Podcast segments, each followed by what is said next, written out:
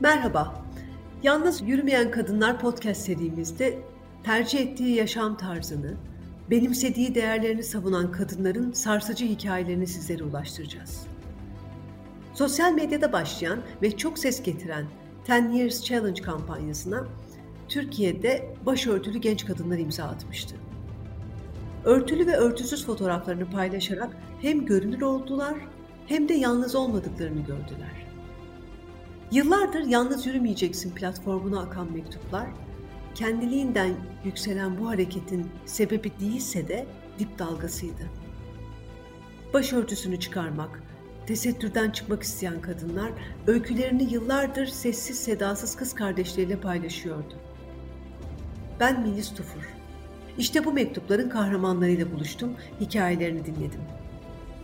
Yalnız yürümeyen kadınların etkileyici ve ilham veren öykülerini anlatacağımız program serisine hoş geldiniz.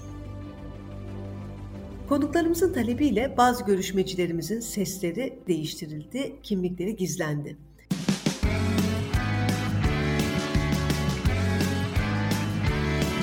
Kulağınız bizde olsun. Kısa Dalga Podcast. Merhaba, Ceyda ile birlikteyiz. Başörtü öyküsünü dinlemek üzere. Hoş geldiniz Ceyda. Merhaba, hoş bulduk. Bize kendinizden kısaca söz eder misiniz? Ee, ben 22 yaşındayım. Üniversite öğrencisiyim.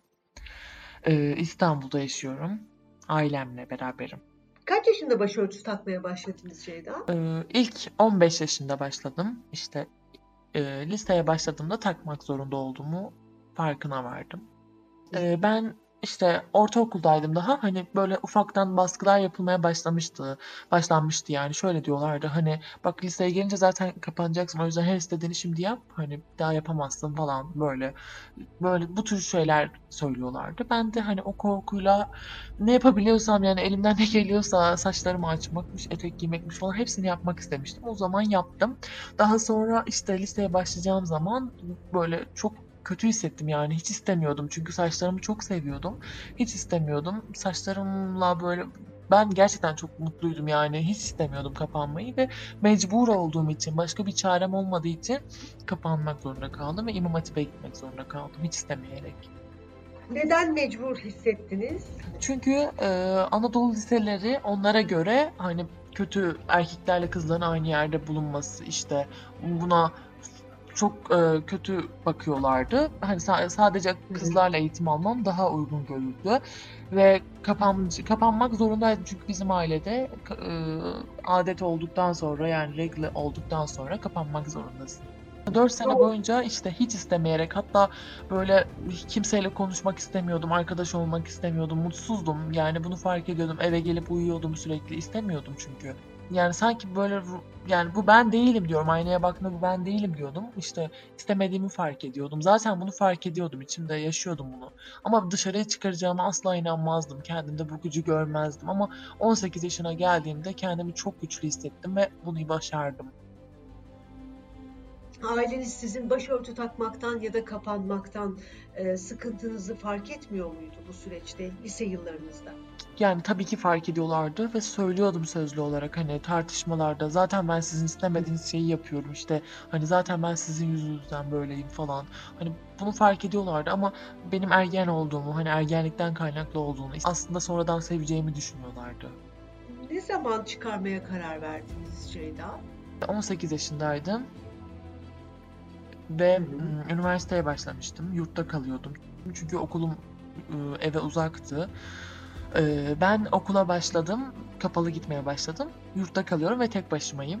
Ee, okula gitmeye başladım. Böyle ellerim ayaklarım titriyor. Hani bir de erkeklerle olan ilk defa böyle bir ortama girdim ve böyle kendimi çok garip hissettim. Ondan sonra yurda gidiyorum, geliyorum okula. Hiçbir yaptığım başka bir aktivite yok zaten. Daha sonra böyle aynaya bakmaya başladım. Sürekli aynanın önündeyim. Ben bu değilim diyorum. Kendi kendime konuşmalar aynanın önünde. Bu ben değilim işte. Sonra artık dedim ki ben arkadaşımla konuştum. İlk ona açtım bunu. Dedim ki ben bunu yapamıyorum artık dayanamıyorum dedim. O da işte hani çok saygılıydı. Gerçekten bana saygıyla dinledi beni. O da bana hani istemiyorsan yapma artık dedi. Yani bu senin yapmak zorunda olduğun bir şey değil dedi. Ben Arkadaşınız başörtülü birisi Hayır değil. Hı hı. Ondan sonra işte e, şey oldu. Ben de kendi başıma açılma kararı aldım ve diğer arkadaşlarımla da paylaştım. Hiç kötü bir e, yanıt almadım kimseden. Peki başörtülü arkadaşlarınız bunu nasıl karşıladı? Onlar gördüler mi sizi? Evet, başörtülü arkadaşlarım yargıladı açıkçası. Yani kendi arkadaşlarım yani çok yakın olduğum arkadaşlarım yargılamadı ama onun dışında okuldaki mesela kızlar, arkadaş olduğum kızlar, aa niye yaptın işte yani olsun Allah için yapsaydın işte ne olacak sabretseydin falan gibi söylemlerde bulundular. Ama ben hiç kimseye hiçbir zaman ailemin bilmediğini bahsetmedim. Herkese hani beni asla tehdit olarak kullanmasınlar diye hani ailemin de haberi var diyordum sürekli. Ve aileniz gördü mü başınızı açtığınızı? Yok görmedi işte. İlk başlarda bilmiyorlardı. Yaşadığınız yurdun yönetimi haberdar oldu değil mi? Evet öyle. Ee, onlar işte hani benim fotoğrafımı çekip yollamışlardı. Bu nasıl yani? Şöyle ben hani yurtta kapalıydım ve e, dışarı çıktığımda açılıyordum. Onlar da beni dışarıda gördüklerinde benim fotoğrafımı çekip babama yollamışlardı. Hmm. Sonra ne yaptı aileniz? Geldi mi yurda? Hemen geldiler aynen anında. Hemen geldiler. Ne dediler sa- size? Ondan sonra bana şey dediler işte senin eğitim hakkını elinden alırım. İşte sakın böyle bir şey bir şey düşünme bile asla. Biz göç ederiz. Asla kabul etmiyoruz falan dediler. Size şiddet uyguladılar mı? Yani bu, bu konuda. Bir kere uyguladılar. Ee, büyük bir olaydı. Hani ben artık o kadar çok fazla yani bayılma derecesinde şiddetti. Ee, ben artık hani dayanamayıp polisi aradım. Kim uyguladı size bu şiddeti? Hepsi yani annem, babam, abim. Aynı anda size saldırdılar öyle Hı hı. mi? Kaç yaşındaydınız bunu yaşadığınızda? 20. Suçunuz başınızı açmak istemek miydi? Başka hiçbir şey yoktu. Hiçbir isteğim yoktu yani onun dışında. Hı hı. Sizi neredeyse bayılıncaya kadar dövdüler. Sonra? Hı hı. Sonra işte eee, Sonra ne oldu? sonra artık ben hani dayanamayacak kadar kötü olunca eee, tamam dedim kabul ediyorum tekrar dedim. İstemiyorum bir daha söylemeyeceğim dedim söz veriyorum dedim. Neyi söylemeyeceğim? Başörtüsünü çıkarmak istediğiniz. Aha, bir daha hiç söylemeyeceğim dedim. Olmayacağını biliyordum yani onların asla kabul etmeyeceklerini anlamıştım. O yüzden kendim böyle bir hayatı seçtim ikili hayat. Peki size bir daha şiddet uygulamadılar. Bir, siz onları e, tamam ben başımı örtmeye devam edeceğim dediniz. Ama e, bir polisi arama durumunuz da var galiba değil mi? Hı hı, öyle oldu gerçekten. Eee, son çare böyle bir şey yaptım. O dayaktan sonra mı bunu yaptınız? İşte o sırada hemen tuvalete gidip Hmm, Hızlı bir- Aradınız polisi. Hı hı. Polis kapıya geldi mi? evet Ne oldu? O, o anı anlatır mısınız yani geldi işte ben görünce hemen ayaklarına kapandım işte adamın. Beni götür buradan dedim işte. Ondan sonra Hı o da hı. götürdüler beni arabayla, onların arabalarıyla. Annemler de arkadan geldiler işte. Bir şey olmadı aslında, hiçbir şeye yaramadı diyebilirim. Çünkü odada konuştuk sadece. Barışmamız için hani yardımcı oldular sadece bu kadar. Sonra bir daha dayak e, veya fiziksel şiddete maruz kaldınız mı? Yok bir daha olmadı. Gerçekten olmadı. Peki sizi bunun için suçladılar mı polise şikayet ettiğiniz Tabii için? ki nasıl böyle bir şey yaparsın sen bizim işte adımızı iki paralık ettin nasıl böyle bir şey yaparsın hiç hak etmedik biz seni sevmekten başka hiçbir şey yapmadık biz senin iyiliğini istiyoruz işte seni erkeklerden korumak için yapıyoruz falan filan. Hı hı. Abiniz kaç yaşındaydı bunu yaptığında? 28. O eğitimli birisi mi? Evet o da eğitimli birisi. Üniversite mezunu. Ailem de eğitimli bu arada.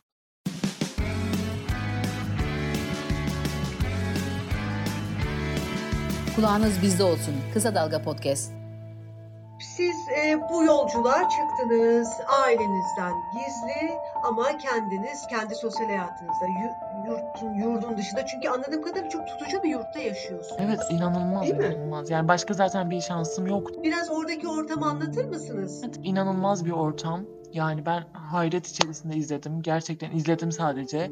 Şok oluyordum yani oradaki kızlara çok üzülüyordum özellikle. Üzülüyordum açıkçası çünkü yani gerçekten korkunç bir ortamdı ve şöyle bir şey vardı. Mesela her bir kata, yurtun katlarına bir tane böyle ajan gibi bir şey tutmuşlardı hocalar öğrencilerden böyle işbirliği Hı. yaparak.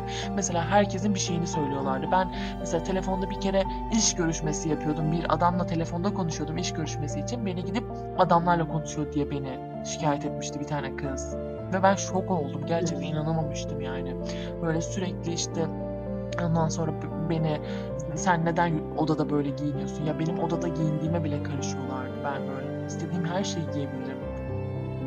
Kızların arasında bile haram. İşte dikkat etmen lazım. Dolayısıyla üniversitede, sosyal hayatınızda yani yurt ve kaldığınız yurtta ve aile eviniz dışında her yerde ve akrabalarınız yanında sanıyorum. Onlar dışında. Evet. Açıksınız diğer yerde.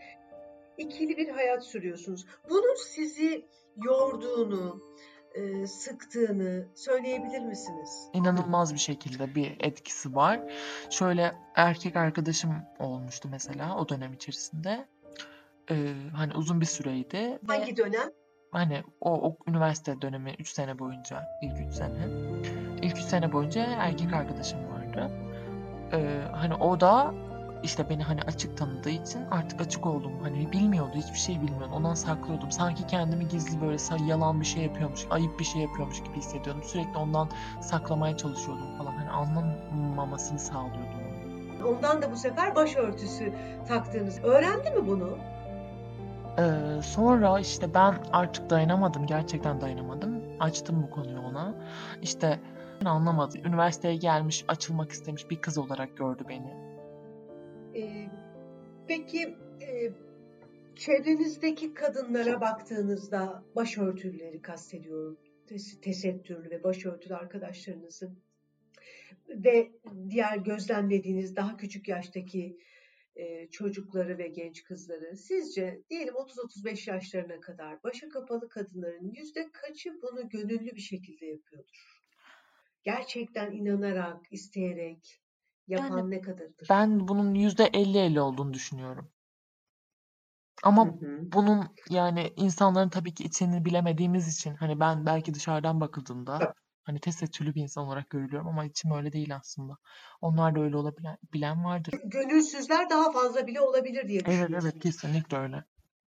Bu kadınlar aslında benimsemedikleri bir giyim koduyla hani bunun arkası din, ahlak, aile neyse artık hangi motivasyon varsa e, yaşamlarını sürdürüyorlar. Zorlayıcı bir durum değil mi? Kesinlikle öyle. Şöyle hatta sosyal hayata da o kadar etki ediyor ki insanlar hani gerçekten diğer insanları ben yani ben böyle açık insanlara baktığımda onlara gıpta ederek bakıyordum. O kadar yani sanki böyle olağan dışı bir şeymiş gibi böyle çok özenerek bakardım.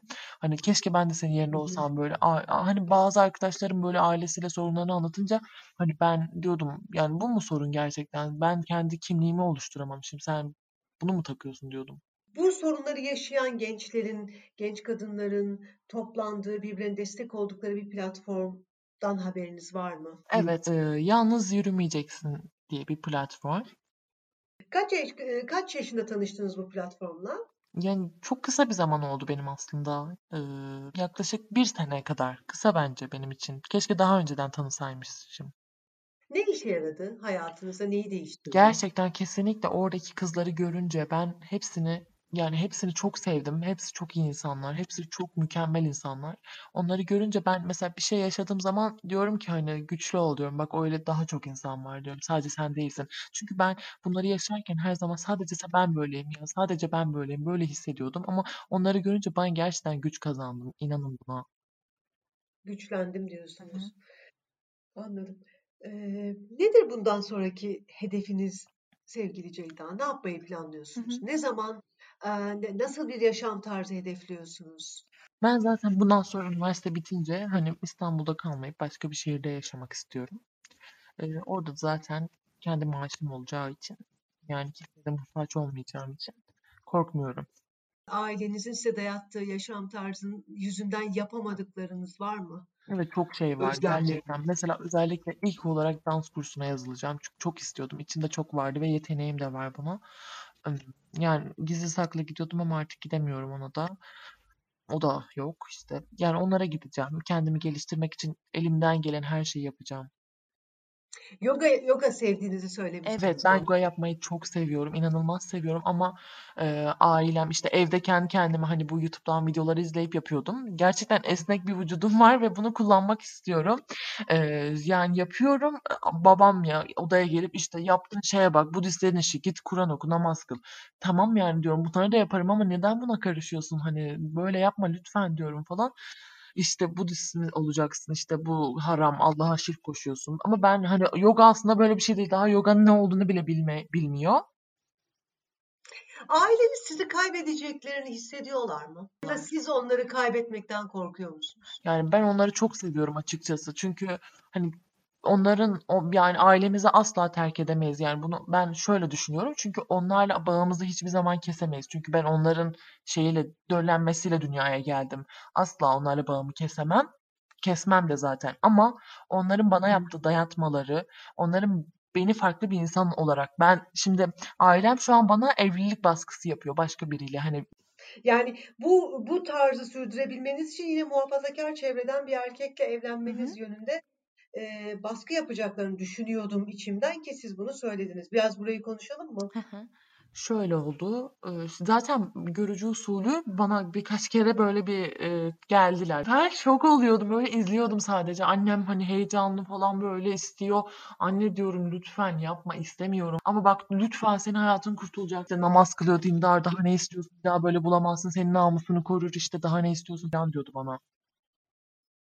Sonra ne oldu? Kaç yaşandı mı gerçekten bir eee, kız isteme faslı? Evet gerçekten yaşandı. İstemedim ama. Anlamıyla yaptınız? çocuk gelmedi. Çocuğu görmedim de annesi geldi işte. Böyle bir yani böyle bir ortamdı. Korkunçtu gerçekten. Sonra yani de- de- demek ki cesaret vermediniz ki süreç süreç Yani işlemedi. sonra ben kadına dedim ben hani yurt dışı düşünüyorum o yüzden istemiyorum dedim yani direkt.